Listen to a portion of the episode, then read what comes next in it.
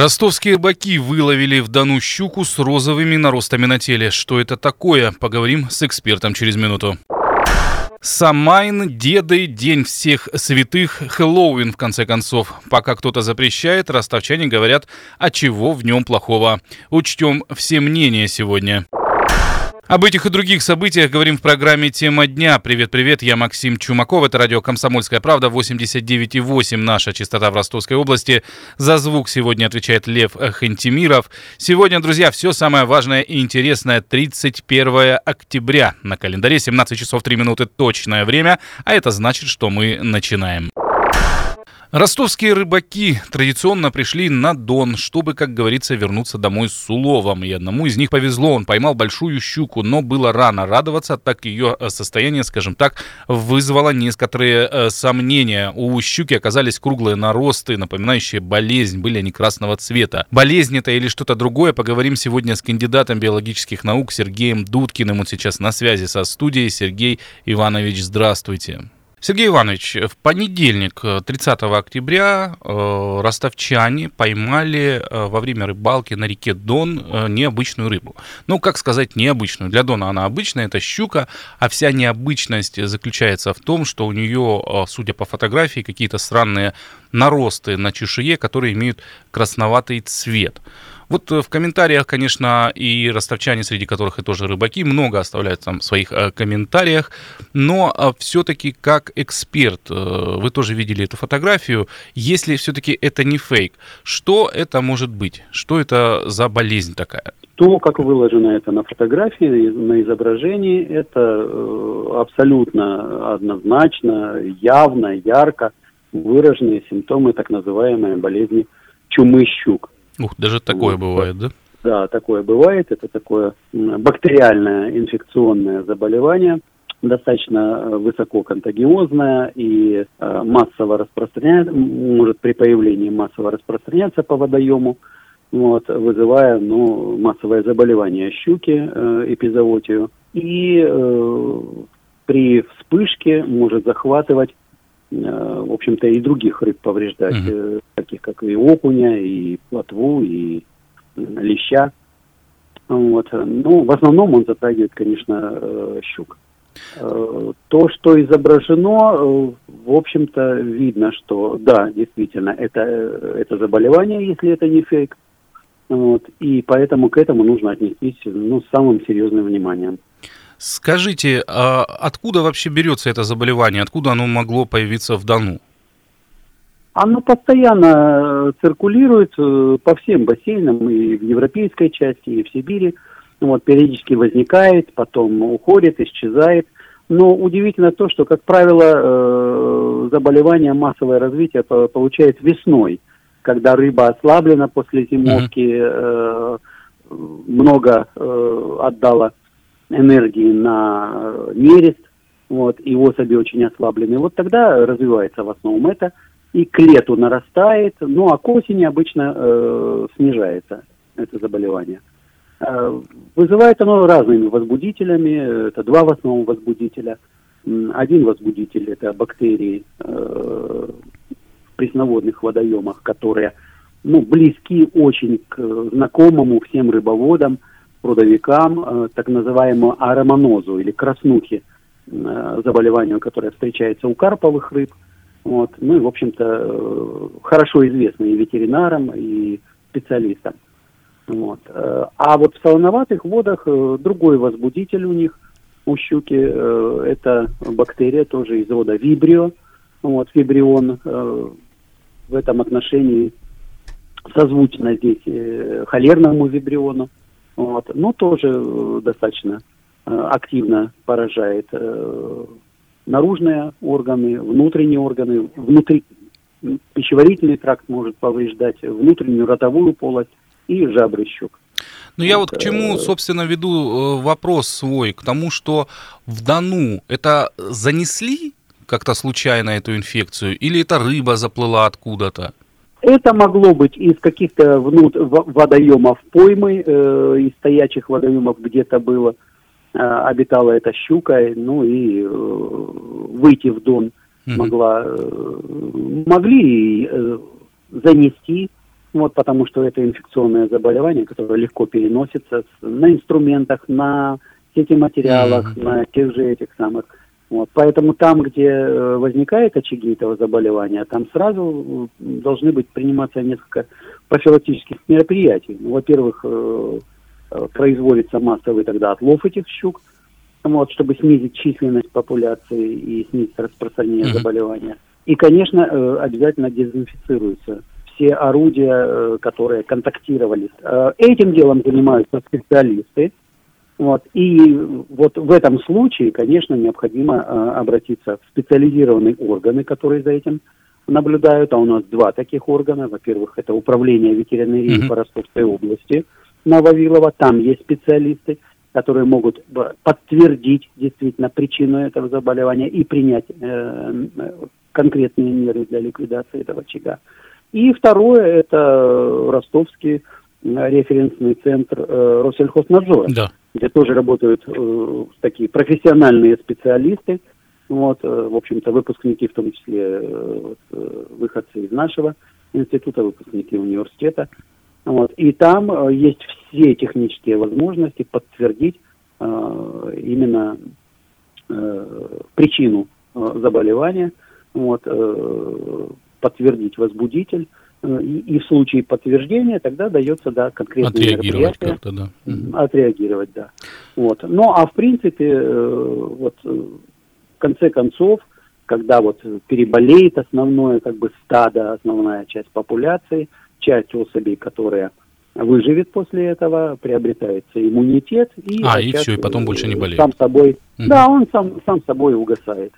Скажите, в пищу, конечно же, такая рыба не употребляется? В принципе, она, ну как, для пищи ничего там токсичного не появляется, но потребитель сам, видя такую рыбу с язвами, вряд ли это вызовет какое-то желание употребить пищу. Обычно эту рыбу необходимо утилизировать и, либо специальное есть, если учреждение, это просто ямы с хлорной известью, куда это все закапывается на большую глубину. А если это на бытовом уровне, то тоже, в принципе, желательно закопать эту особь подальше от водоема, где-то на метр глубины. Вот, если случайно вот вы выловили эту рыбу, ни в коем случае ее нельзя выпускать обратно в водоем, желательно ее как-нибудь утилизировать в земле. Сергей Иванович, скажите, если мы вообще возьмем все население, скажем так, Дона, рыбное поголовье, вообще насколько можно употреблять донскую рыбу в пищу? Вот много ходит разных слухов, в том числе и в социальных сетях, что заражен окунь, там он какими-то бактериями, не бактериями, другая рыба заражена. Насколько вообще вот донская рыба здорова, да, и готова к употреблению? Можно вот буквально несколько слов об этом? Ну, я каких-то серьезных ограничительных мероприятий со стороны ветеринарных служб я вот не знаю, не сталкивался с этим. То есть в своей массе рыба здорова и безопасна для употребления человека. Те паразиты, которые мы иногда встречаем, они в принципе для человека либо не представляют опасности, либо даже если представляют какую-то опасность, но термическая обработка, есть определенные правила обработки такой рыбы, вот, делает ее безопасной. А в отношении рыбы, речной рыбы, нужно, в общем-то, может быть, опасаться даже не столько паразитов, сколько вещей. Мы знаем, что водоемы наши антропогенно загрязнены, туда и сточные воды поступают, и различные стоки с сельхозпредприятий, с промышленные стоки. Вот. И возникает вопрос о безопасности и качестве этой продукции в смысле наличия тех или иных каких-то токсикантов. Да? И в Европе мы знаем, что есть официальные медицинские рекомендации речную рыбу употреблять не чаще, чем один раз в 2 недели. Это официально прописано для всех европейских рек. Но вот те объекты, которые у нас водятся, эту рыбу, которая водится, значит, то, что определялось по содержанию каких-то токсикантов, в общем-то, было показано, что мышцы этих рыб нигде не имеют превышения по тем или иных показателям. Ни по ДДТ, ни по тяжелым металлам. То есть они безопасны для употребления. Единственное, что нужно помнить, любители бывают в ухе, голову рыбы, да? Голову рыбы нежелательно употреблять в пищу, особенно мозги, поскольку они накапливают остаточное количество хлорорганических пестицидов. Это остаточные концентрации ДДТ, ДДЕ, они десятилетиями циркулируют в природной среде, концентрируются в головном мозге.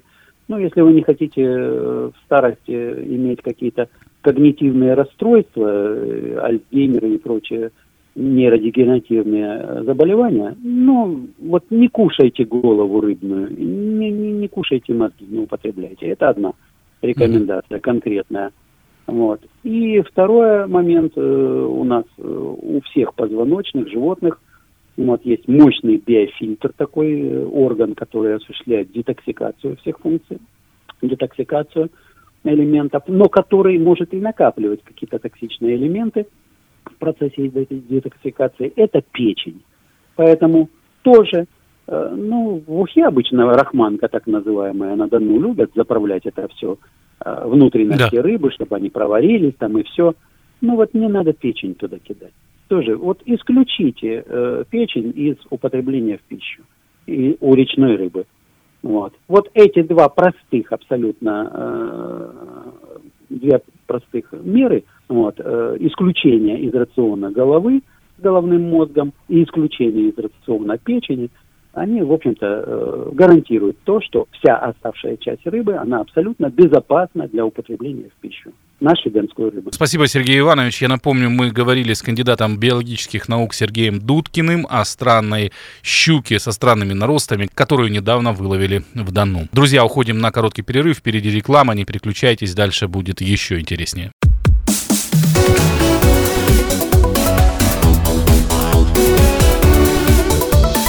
Тема дня.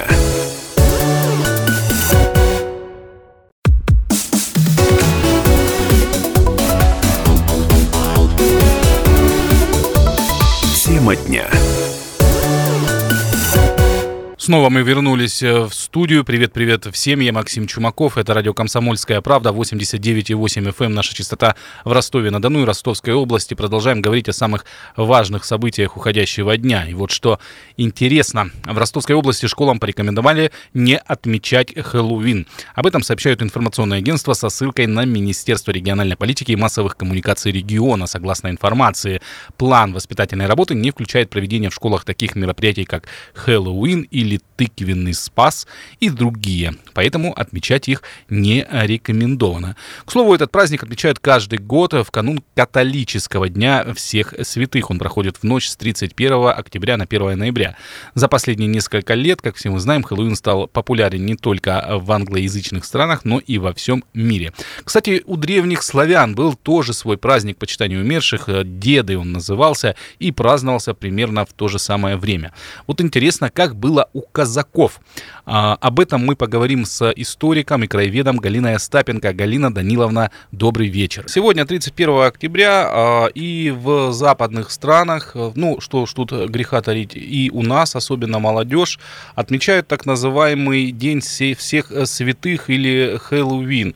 Этот праздник, понятно, что пошел он от ирландских кельтов, еще с язычества, и казаки, а именно поэтому мы с вами сейчас говорим, казаки его не отмечали. Но я знаю, что казаки, они все-таки, тоже чествовали своих умерших, и у них были какие-то свои традиции. Как это происходило, расскажите. Во-первых, я хочу сказать, что в России также есть древнерусские праздники, которые связаны с мистическими проявлениями. Это и святки, и масленицы, и ночь Ивана Купалы.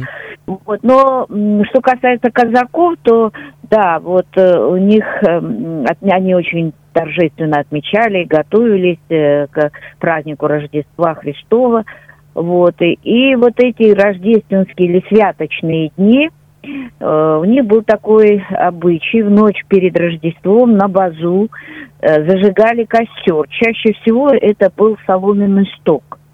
Вокруг костра собирались родственники, Вероятнее всего, это как раз вот и есть древнеславянские обычаи, и объясняется он тем, что ночь, когда Спаситель еще не родился, и нечистая сила особенно свирепствовала.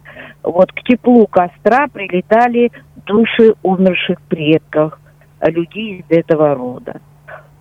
Скотстрища, которая сохранялась долго и на нем никогда не готовили, казак, отправляясь в дальние края, брал землю, щепотка которой вместе с веточкой полыни, священной травой кочевников, по поверьям отгонявших злых духов, сохранялась в ладанке на груди у казака, и казак считался непогребенным, если на могилу не посыпана мазь земля с родного пепелища. Но и вот что касается переодеваний, ношения вот этих масок, живот, других костюмов, так вот, в ночь перед Новым годом, старым Новым годом, который отмечается у нас сейчас, или как это-то еще этот вечер называли щедрым, сходили щедровщики. В этот день, готовили вареники, мы об этом уже как-то говорили. Так вот, щедровщики как раз надевали на себя самые разные маски, в том числе и животных, костюмы также разные. И в таком виде ходили по домам, поздравляя хозяев с наступающим Новым годом.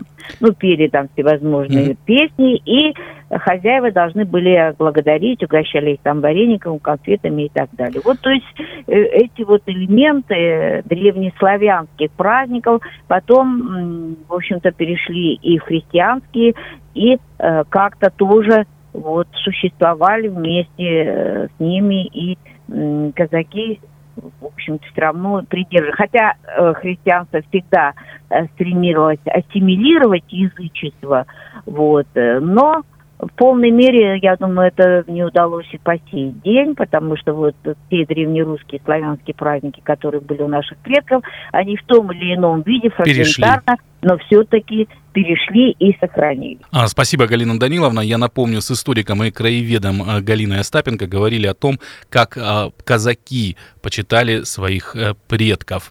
А тем временем ростовчане выступили против отмены осеннего праздника Хэллоуин. Своими мыслями они делятся активно сейчас в социальных сетях. Так обсуждают идею депутатов Госдумы о переименовании Хэллоуина в День жутких сказок и историй. И вот ростовчане уверены, что ни переименовывать, ни отменять этот праздник не стоит. Например, приводятся такие мнения, что Новый год к нам Петр I принес тоже из-за рубежа, то есть это западный праздник, но не стоит же его отменять. Кстати, мы провели собственный опрос, давайте послушаем. В школе часто устраивали дискотеки на этот праздник. Во время осенних каникул все ребята наряжались в всякие страшилки. В принципе, было весело. И сейчас вижу, как дети, школьники тоже любят наряжаться и отмечать этот праздник по-своему. Праздник Хэллоуин я не отмечаю. Я даже не уверена, правильно ли я выговорила это слово. Для меня праздник ассоциируется с добротой, со светом, с красотой. Что означает данный праздник, я не понимаю. Какие-то страшилки, какие-то жуткие маски. Как это может ассоциироваться с праздником, тоже мне непонятно. Вот меня как-то упрекнули в том, что День Святого Валентина не православный праздник, и его не нужно отмечать. Но я считаю, что если в году появляется лишний день для того, чтобы один человек сказал другому человеку, что он его любит, это здорово. Это ассоциируется с добротой, с любовью, со счастьем, в конце концов. И почему бы не поздравить друг друга с таким замечательным праздником? А с чем ассоциируется Хэллоуин? Опять не знаю, правильно ли я это выговорила, я не понимаю. Хэллоуин не праздную, потому что считаю этот праздник больше для молодежи. Как православная семья мы не относим к тем, кто отмечает этот праздник, если так можно выразиться, в кавычках, по той простой причине, что люди в этот день примеряют на себя образы дьявольских сил. Это, в принципе, противоречит божественному началу. Можно сказать, что это языческий праздник, когда люди осуществляют защиту от нечисти не путем молитвы и праведной жизни, а путем каких-то народных обрядов. И таким образом, в принципе, Ночь святых, она превращается в Ночь демонов. И происходит не защита от этих нечисти, а наоборот, ее призыв. Я не праздную Хэллоуин, в принципе, как и другие праздники я не особо сильно праздную. Но Хэллоуин, мне кажется, это праздник для молодежи лет до 25, которая ходит в клубы, тусит там, лишний повод нарядиться, красиво, вернее, страшно намалеваться и повеселиться. Но лично я его не праздную. Хэллоуин никогда не отмечаю. Считаю, что это не наш праздник, не имеет отношения к русскому населению. Но современные дети пытаются его как-то отмечать по-своему. Ну, как видно, мнения разделились, а вот о причинах такого раздела мы поговорим с главным внештатным психотерапевтом Донского Минздрава Сергеем Выгонским. Здравствуйте, Сергей Иванович. Сегодня праздник, многие не называют этот праздник, этот день праздником, Хэллоуин. В чем, собственно, складывается ситуация? В том, что, с одной стороны, вроде бы как люди призывают его забыть и не праздновать, не помнить об этом дне. Другая сторона общества и тех же самых ростовчан склоняется к тому, что все-таки какая вам разница, какой праздник, праздник он и праздник. Тот же самый Новый год можно отменить, потому что Петр I его с Запада к нам привез. Вот скажите, такая коллизия в обществе складывается за счет чего? Почему? Как эксперт можете объяснить? Если Новый год имеет историю, в которой несколько сотен лет, причем сам Новый год появился не просто так, а имел какие-то предшествующие наши народные архетипические платформы. То есть что-то уже лежало в основе до того, как Петр I там принял решение, кто это и что это. То есть были языческие прототипы. То Хэллоуин – это, собственно говоря, веяние западной культуры, которая появилась у нас буквально последние 10-15 лет. И дальше возникает вопрос, а что соответствует нашему общественному сознанию, общественной психике и нашему коллективному бессознательному, которое насчитывает там сотни и в каких-то случаях тысячи лет, например, если это касается вопросов, связанных с какими-то христианскими верованиями, христианскими ритуалами и так далее, которые живы и формируют нашу коллективную память. То есть, говоря по-другому, что-то для нас из архетипических образов полезно, и оно отвечает нашей глубинной психике, а что-то, извините, является наносным и, может быть, наоборот, несет какую-то разрушительную роль. Вот с моей точки зрения, Хэллоуин, который фактически является оживлением в общественном воображении неких бесовских образов, нечистой силы в огромном количестве и прочее, я полагаю, что это все-таки с точки зрения, с учетом наших христианских традиций и прочего, является все-таки отрицательной такой новой традиции, появившейся только в последнее время, да? А Новый год, который на самом деле...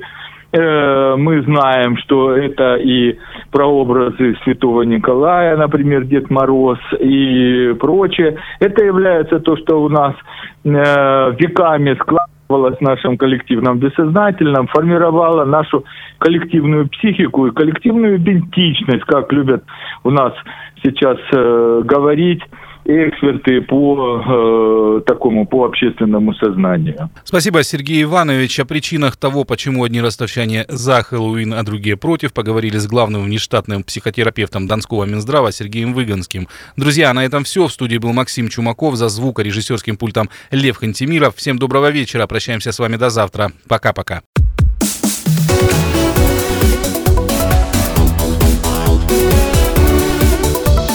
Тема дня.